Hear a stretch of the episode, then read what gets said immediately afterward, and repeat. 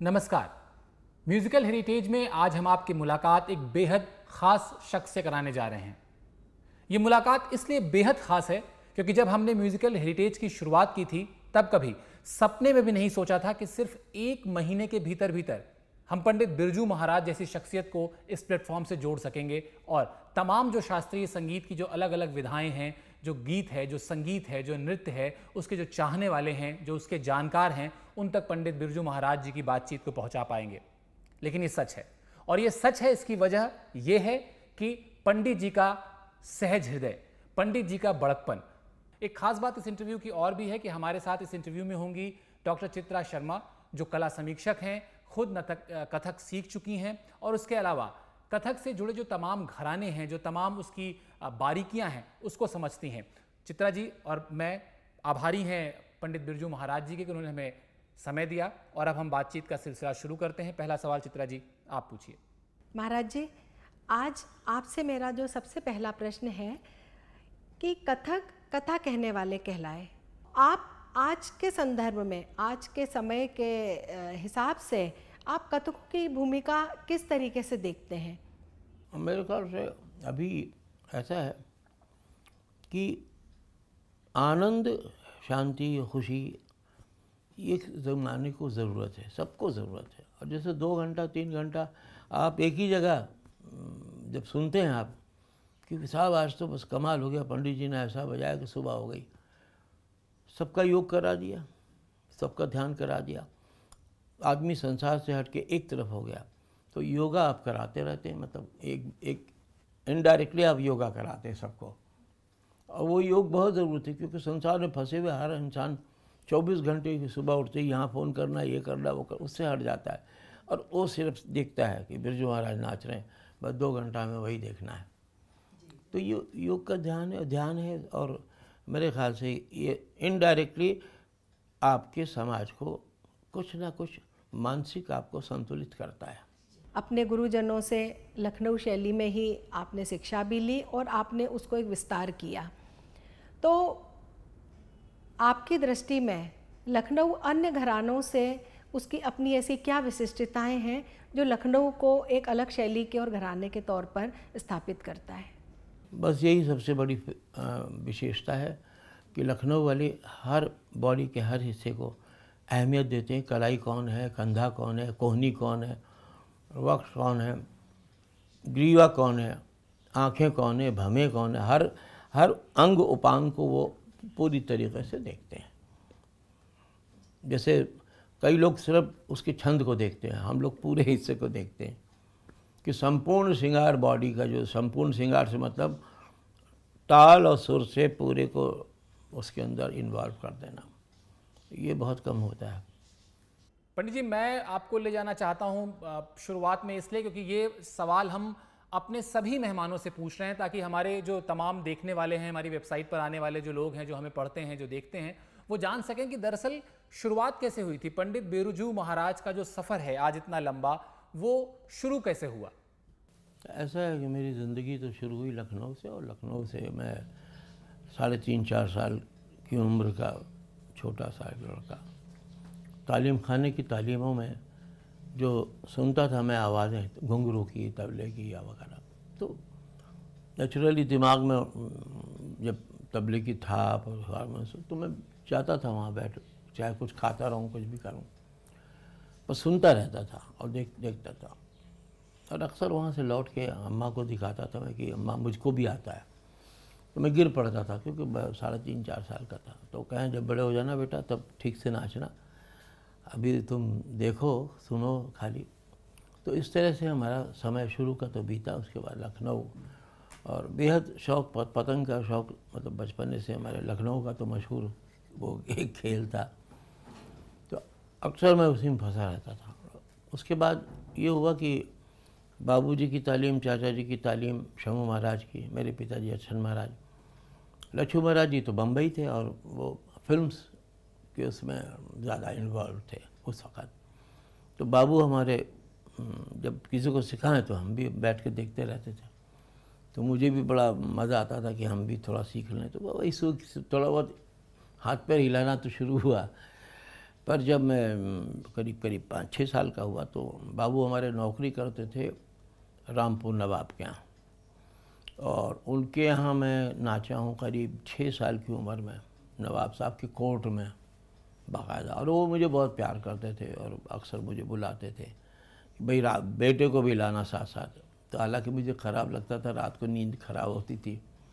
तो मुझे बहुत अम्मा से कहूँ कि यही कौन सा रात को उठाते हैं मुझे बहुत रोज़। अक्सर तो बस इस तरह से वहाँ नाचे फिर धीरे धीरे सात साल का हुआ, आठ साल का हुआ।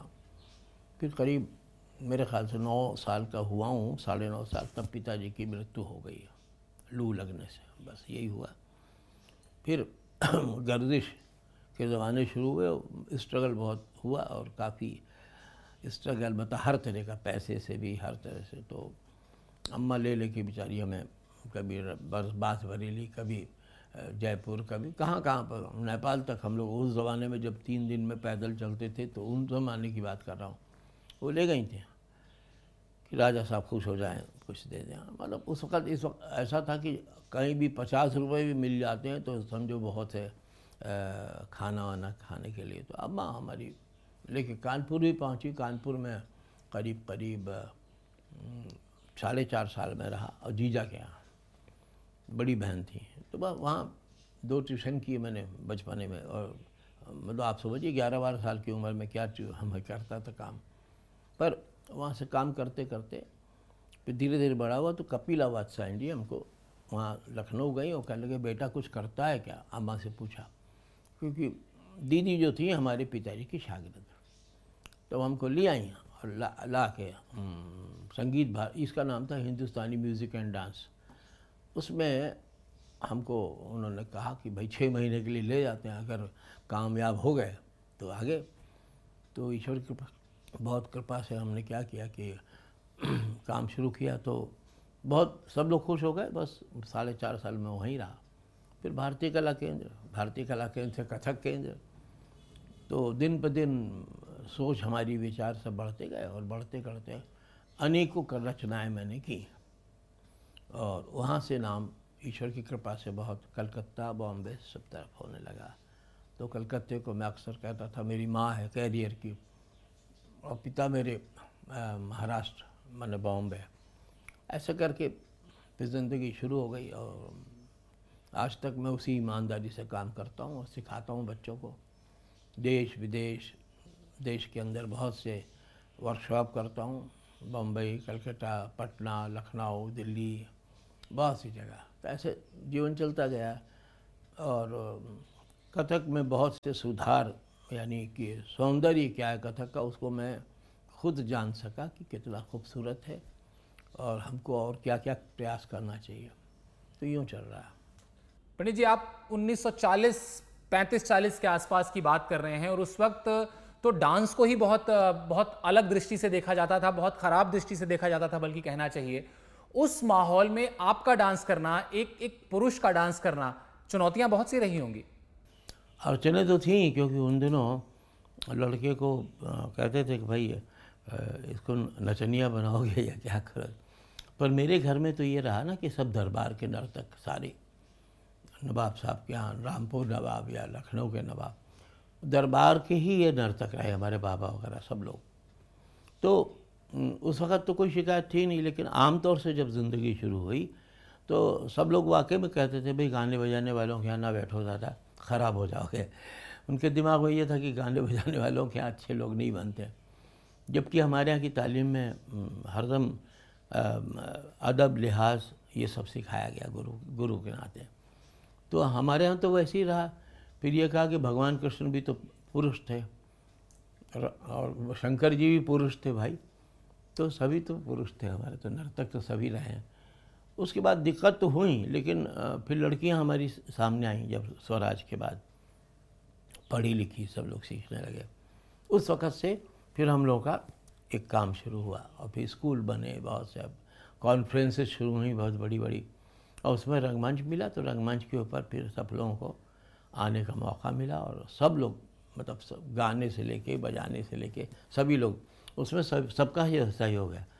पंडित रविशंकर जी ने पूरे विश्व में फैला दिया सितारा। विलाद खान साहब आमिर खान साहब, भीमसेन जी बिस्मिल्ला खान साहब, ये सब लोग एकदम सामने आ गए। और इन तमाम लोगों की वजह से बहुत बड़ा एक चर्चा क्लासिकल नृत्य और म्यूज़िक के लिए, संगीत के लिए होने लगा। तो उस वजह से हम लोगों का भी भला हुआ कि भाई चलो क्लासिकल एक कुछ ऐसी पद्धति है जिसको कि सीखने में कोई बुरा नहीं है, कोई ऐसा चटक पटक वाला नहीं है डांस। इसके अंदर ध्यान है, तपस्या है, रियाज है, मजबूती है। आप तो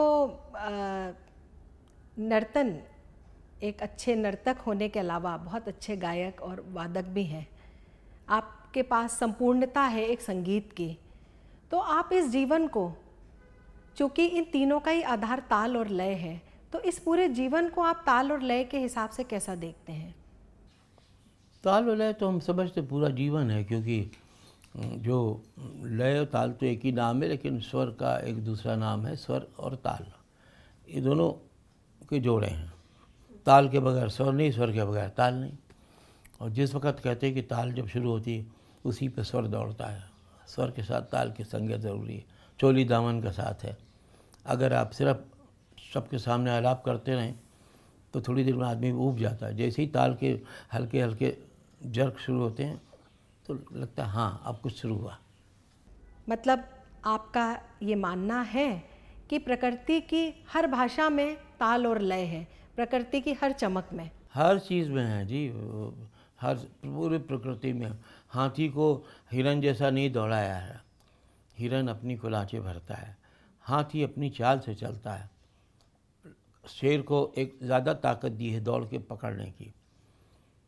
हर पक्षी में पर मारने की एक टाइमिंग है। पर मारता है वो टाइमिंग के ऊपर। हर चीज़ में हमें तो लय दिखाई पड़ती है।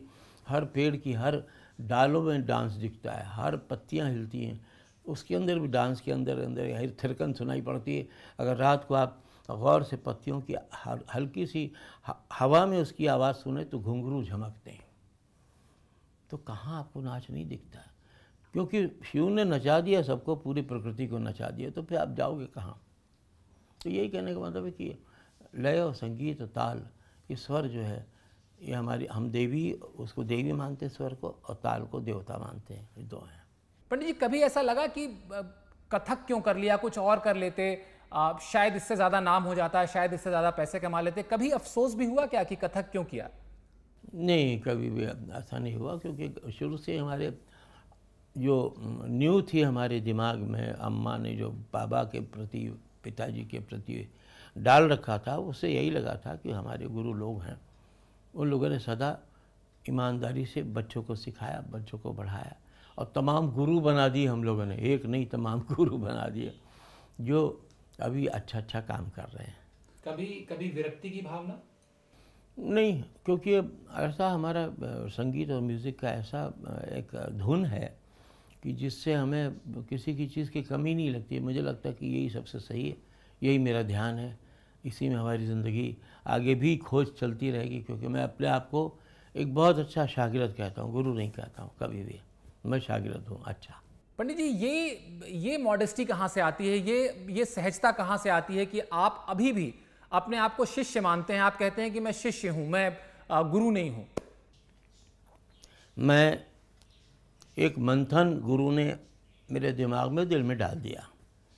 हर सुबह मेरी जो होती है एक नई चीज़ से शुरुआत होती है। और सोचता हूँ शाम को मेरे जो शिष्य आएँगे, उनको आज मैं ये सिखा दूँगा। तो पहले सीखने वाला तो मैं ही हूँ। मंथन तो दिमाग और दिल करता है, पर शिष्य तो मैं हूँ। मैंने पहले मैं सीखता हूँ, फिर मैं उनको सिखाता हूँ। तो ये निरंतर ये लगातार बना हुआ है मेरा। ईश्वर की कृपा से बंद नहीं होता। तो इसलिए मुझे तसली है कि हाँ तो इसलिए मैं शागिरद कह रहा हूँ अपने आपको ना कि चीज़ बनती है उनकी कृपा से। फिर मैं याद करता हूँ पहला शागिरद मैं उसके बाद सबको बांटता हूँ। पंडित जी घर में घर के बाहर किसी भी अभी तक के आपका जो पूरा अपना जीवन है उसमें किसी का वो स्नेह का वो भाव जो आँखों में आँसू ले आया हो? अब वो तो देख लीजिए यानी पिताजी के बाद जो है अछन महाराज जब गुजर गए उसके बाद अम्मा हमारी वही हमारी मददगार थी और मैं उनका मददगार रहा क्योंकि अम्मा जो हैं हमारी उस वक़्त हरदम कहें, बेटा, देखो, चाहे कुछ भी खाने को मिले, जो पहनने को मिले, पर तुम अपने रियाज को और अभ्यास को ना भूलना। जो जो तुम्हारे पिता ने सिखाया, चचा ने सिखाया, फिर हम उसी में लगे रहे। तो कोई ऐसी दिक्कत की बात नहीं हुई। उसके बाद ईश्वर कृपा से मतलब बस में सफ़र होने के बाद फिर साइकिल भी ख़रीद ली। साइकिल से हम गाड़ी पे आ गए और अब तो ईश्वर कृपा से बहुत कुछ है। गुस्सा आता है पंडित जी आपको कभी कभी क्रोध आया हो? ना मुझे गुस्सा आता ही नहीं गुस्सा करना आता ही नहीं। बहुत प्यार से डांटता हूँ बच्चों को अगर डांटना भी तो मुझे सोचना पड़ता है डांटूँ कैसे? कथक अभी पंडित जी जिस दिशा में जा रहा है सही दिशा पर है वो? बिल्कुल बिल्कुल बिल्कुल सही जा रहा क्योंकि मेरे पास कला आश्रम में इस वक्त 400 स्टूडेंट हैं। देश विदेश सब जगह के हैं और बच्चों को बड़ी अच्छी तालीम मिल रही है। उसमें हमारे साथ खुद, मेरे देखिए दो बेटे तो हमारे ही हैं। जयकिशन महाराज जो कथक केंद्र में हैं, दीपक महाराज मेरे साथ हैं, जो अच्छा नाचते हैं। इसके अलावा मेरे चचा के दो बेटे हैं राम मोहन कृष्ण मोहन वो भी काम कर रहे हैं और वो भी अच्छा खुद कर रहे हैं, बहुत बढ़िया कर रहे हैं। इसके अलावा मैंने कहा ना कि तमाम गुरु बना दिए, अच्छे अच्छे लोग बना दिए। जिसमें शाश्वती भी हैं, महुआ शंकर भी हैं, विदेश में प्रताप पवार हैं, तीरथ अजमानी, मैं नाम गिनाऊँगे तो बहुत से हो जाएँगे। अमेरिका में तालीम दे रहे हैं हमारे शागिर और जिसके जापान में हैं जिनके खुद के सौ स्टूडेंट हैं। जापानी लोग चाइनीज़ चाइनस चाइनीज़ लोगों को भी सिखाया मैंने। तो है चारों तरफ़ ईश्वर की कृपा से। उस, उससे मुझे बड़ी तसल्ली कि मैंने काम किया है। आपकी बात पंडित जी आमतौर पर जो आपकी पीढ़ी के लोग हैं या जो आपकी उम्र के लोग हैं उनसे अलग है। अमूमन जब मैं आपके उम्र के लोगों से सवाल जवाब करता हूँ तो वो नाराज़ होते हैं। वो कहते हैं, उस तरह से सुनने वाले नहीं रहे, उस तरह से सिखाने वाले नहीं रहे, उस तरह के कलाकार नहीं रहे। लेकिन आप कम से कम ये शिकायत नहीं कर रहे हैं। आपके लिए ग्लास जो है वो आधा खाली नहीं है, बल्कि आधे, आधा जो है वो भरा हुआ है। देखिए, एक ही प्रोग्राम की मैं चर्चा करूँगा, इसलिए कि और भी जगह पर ऐसा हुआ, लेकिन श्री फोर्ट में जाकिर भाई थे, मेरे साथ मैं भी था। सारा श्री फोर्ट भरा हुआ, दीवालों से लोग चिपके हुए पैसेज में बैठे हुए। और बाहर से 500 लोगों की आवाज़ आ रही कि स्पीकर लगाइए, स्क्रीन लगाइए, वरना हम तोड़ देंगे दरवाज़ा। तो साहब, ये जो चाहत है तो अब लोग तो करोड़ों हैं। अब करोड़ों कई लोग मंदिर जा रहे हैं, कई लोग नहीं जा रहे हैं, कोई नाइट क्लब जा रहा है तो हम काहे को कहें? कोई सिनेमा का शौकीन है। रहो, पर हमारे चाहने वाले जो हैं, हमारे पास हैं। हमें उसकी बात तसली है। काहे को हम पूरे हिंदुस्तान का ठेका लें? भाई, तुम भी ज़बरदस्ती सीखो, ज़बरदस्ती, कोई ज़रूरत नहीं। मैंने बहुत चुन के काम किया सत्यजीत दादा की फ़िल्म सत्यजीत रे की, शतरंज की खिलाड़ी।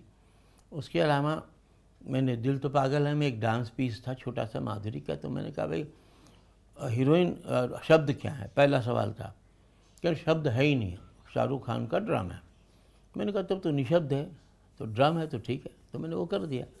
फिर गदर में गाना था, वो भी परवीन सुल्ताना तथा तो अजय चक्रवर्ती का गाया हुआ तो मैंने कहा क्लासिकल सिंगर्स हैं तो करूँगा मैं। उस तरह से मैं फिर देवदास पर आया, जिसमें महाराज की ठुमरी, बाबा की ठुमरी थी, और उसमें दो लाइन मैंने भी गाई थी। तो वो हमने लिया। फिर उसके अलावा जो भी विश्व रूप में हमें अपने कमल हसन का, उनका भी गाना, मैं हूँ राधा, तेरी, तू है श्याम मेरा करके, उसमें भी राधा श्याम आ गए मैंने कहा, ठीक है, बहुत बढ़िया अच्छा शब्द है और करने वाले कमल हसन जी हैं और बड़े ग्रेट डांसर हैं उनको मैंने समझाया। तो कह मुझे करेक्ट करना महाराज गड़बड़ ना होने पाए मेरे से। तो मैंने उनको बहुत समझा। और बड़े प्यार से इन लोगों ने क्या किया कि माधुरी या कमल हसन ये लोगों ने हमें मास, डांस मास्टर नहीं समझा महाराज समझा। तो सबसे बड़ी बात यह कि हमें जब महाराज समझ के काम करोगे तो मैं करूँगा। डांस मास्टर तो बहुत से घूमते हैं वहाँ ढेर सारे। सबसे बड़ी संपदा जिसको कहते हैं कि प्रभु ने और गुरु के आशीर्वाद ने मुझे जो मेरी बुद्धि दी है अपने काम के लिए, वो इतनी बड़ी चीज़ दे दी है कि ना ख़त्म होने वाली, अंतहीन तक, जब तक जीवन है तब तक चलता रहेगा। तो इसलिए कोई हमें वो नहीं है। पंडित जी, तमाम कलाकार जो हैं वो कहते हैं कि कई बार ऐसा उन्हें लगा कि वो कुछ नहीं कर रहे हैं, बल्कि शायद ऊपर से कोई शक्ति है वो उनसे करा रही है, उनका परफॉर्मेंस उनका, उनके हाथ, उनके पैर, उनकी आँखें, उनका दृश्य, सब कुछ जो है वो कोई कोई तीसरी ही शक्ति है। आपको कभी ऐसा महसूस हुआ? नहीं, इसमें कोई शक नहीं। जो आशीर्वाद है गुरु का और ईश्वर की कृपा होती यही दो चीज़ें मिलके इंसान को बहुत कुछ दे देती हैं। नहीं, मुझे एक एक वाक़ याद है बम्बई का प्रोग्राम भजन कर रहा था मैं। प्रगटे ब्रजनंद लाल सकल सुख न जाए बाबा का रचना था बाबा ने तो पाँच हज़ार ठुमरी दादा लिख दिया वो भाव भाव मेरा ख़त्म हो गया, मैं भगवान को झुलाते हुए चुपचाप खड़ा हो गया। कि भगवान प्रकट हुए। मैं रुक गया। म्यूजिशियन चुप हो गए, ऑडियंस चुप है। न उसने रियलाइज़ किया कि ख़त्म हो गया, ना मैंने रियलाइज़ किया, ना म्यूजिशियन ने।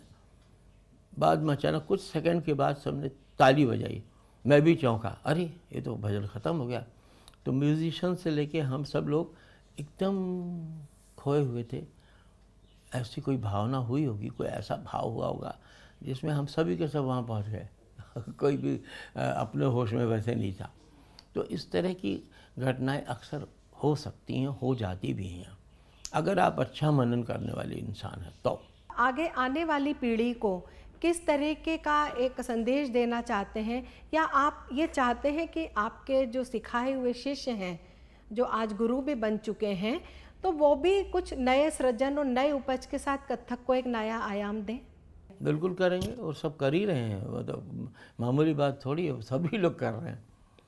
यानी यहाँ तक कि वो तमाम नृत्य नाटिका के नाम से अनेकों रचनाएँ हुई हैं। यहाँ तक कि विदेशी कहानी और हमारा तो कहने का मतलब किसी ने पूछा था कि रोमे जूलियट आपने कैसे करवा दिया? मेरा संगीता शाश्वती का कंपोजिशन इंसान, प्रेम चाइना का हो, प्रेम ब्रिटेन का हो, प्रेम अमेरिका का हो, इंसान है। और उसके अंदर उसका क्षोभ भी है, दुख भी है, जुदाई भी है, खुशी भी है, आनंद भी है। तो भाई इंसान तो इंसान है, चाहे कहीं का है। तो कहने का मतलब है कि अगर वहाँ पर तबला सरंगी बज जाता तो मैं कहता रोमे जूलियट जो राधा कृष्ण खड़े हैं। तो वो मुझे नहीं छूटते और किसी रूप में दिखते ही मुझे। पंडित जी, अगर कुछ बोल, कुछ भी जो आपका मन करे, आप, हमारे जो तमाम दर्शक हैं, जो हमारी वेबसाइट के जो विजिटर्स हैं, जो आते हैं वेबसाइट पर, आप जैसे लोगों के इंटरव्यू को देखने के लिए, सुनने के लिए, उनके लिए अगर आप कुछ सुनाना चाहें तो। ये नाद ब्रह्म है, नाद के ब्रह्म के टूटे हुए छोटे छोटे टुकड़े होते हैं, जिसमें आवाज़ होती है, रोज़ की भाषा नहीं होती है। ना हम हैं, ना तुम हो, ना ये है, ना वो है, ना लेना है, ना देना है। निस्वार्थ कृतगधिन्न कृतकृतानता कथक दिन धगतिट दिनान धगतिट धगतिट धिगिट तानता कृत धगन धगतिट धिगिट दानता दान धान दा। ये धान धा धान धा, ध्यान ही था जो प्रभु का या अपभ्रंश होकर ध्यान हो गया। तो ध्यान से वो ध्यान से ध्यान हो गया। पर ये बिल्कुल अगर यही इन बोलों से आप शिव की पूजा करते हैं तो ये महामंत्र है। तो ये कहने का मतलब है कि उसमें हमें कोई शक नहीं है। मतलब मैं तो शागिर्दों कहता हूँ भगवान के सामने खड़े होकर दो टुकड़े बोल लो, फल वही मिलेगा शांता का आरंभ भुजक नाम का। कोई ज़रूरत नहीं बोलने की। पंडित जी बहुत बहुत तहे दिल से शुक्रिया। आपने हमें समय दिया और जैसा मैंने इंटरव्यू की शुरुआत में कहा था ये सच है कि मुझे ये इंटरव्यू एक चमत्कार की तरह लग रहा है ये मुलाकात एक चमत्कार की तरह लग रही है। इतने कम वक्त में आपने हमें अपने आ, अपने इंटरव्यू के लिए आपने सहमति दी और आपने इतनी सहजता से बात की इतनी अच्छी बातचीत की। बहुत बहुत शुक्रिया। चित्रा आपका भी बहुत बहुत शुक्रिया। तो ये थे पंडित बिरजू महाराज और जैसा हमने मैं लगातार कह रहा हूँ वही बात एक बार फिर कि जिस तरीके से म्यूज़िकल हेरिटेज के प्लेटफॉर्म पर इस इस प्लेटफॉर्म के शुरू हुए, अभी सिर्फ़ महीने भर हुए हैं और उस पर अगर इस तरह के बड़े कलाकार का आना इस बात का संकेत है कि हम अब भी अपने शास्त्रीय संगीत की जो जड़ें हैं, जो गीत, संगीत की जो परंपरा है, जो संस्कार है, उन जड़ों को बहुत आगे तक ले जाना चाहते हैं और न सिर्फ़ आगे तक ले जाना चाहते हैं, बल्कि उसकी खुशबू को और फैलाना चाहते हैं उन परंपराओं को और विकसित करना चाहते हैं और इसी उद्देश्य के साथ हम आपको ऐसे ही तमाम बड़े कलाकारों से आपकी मुलाकात कराते रहेंगे। धन्यवाद।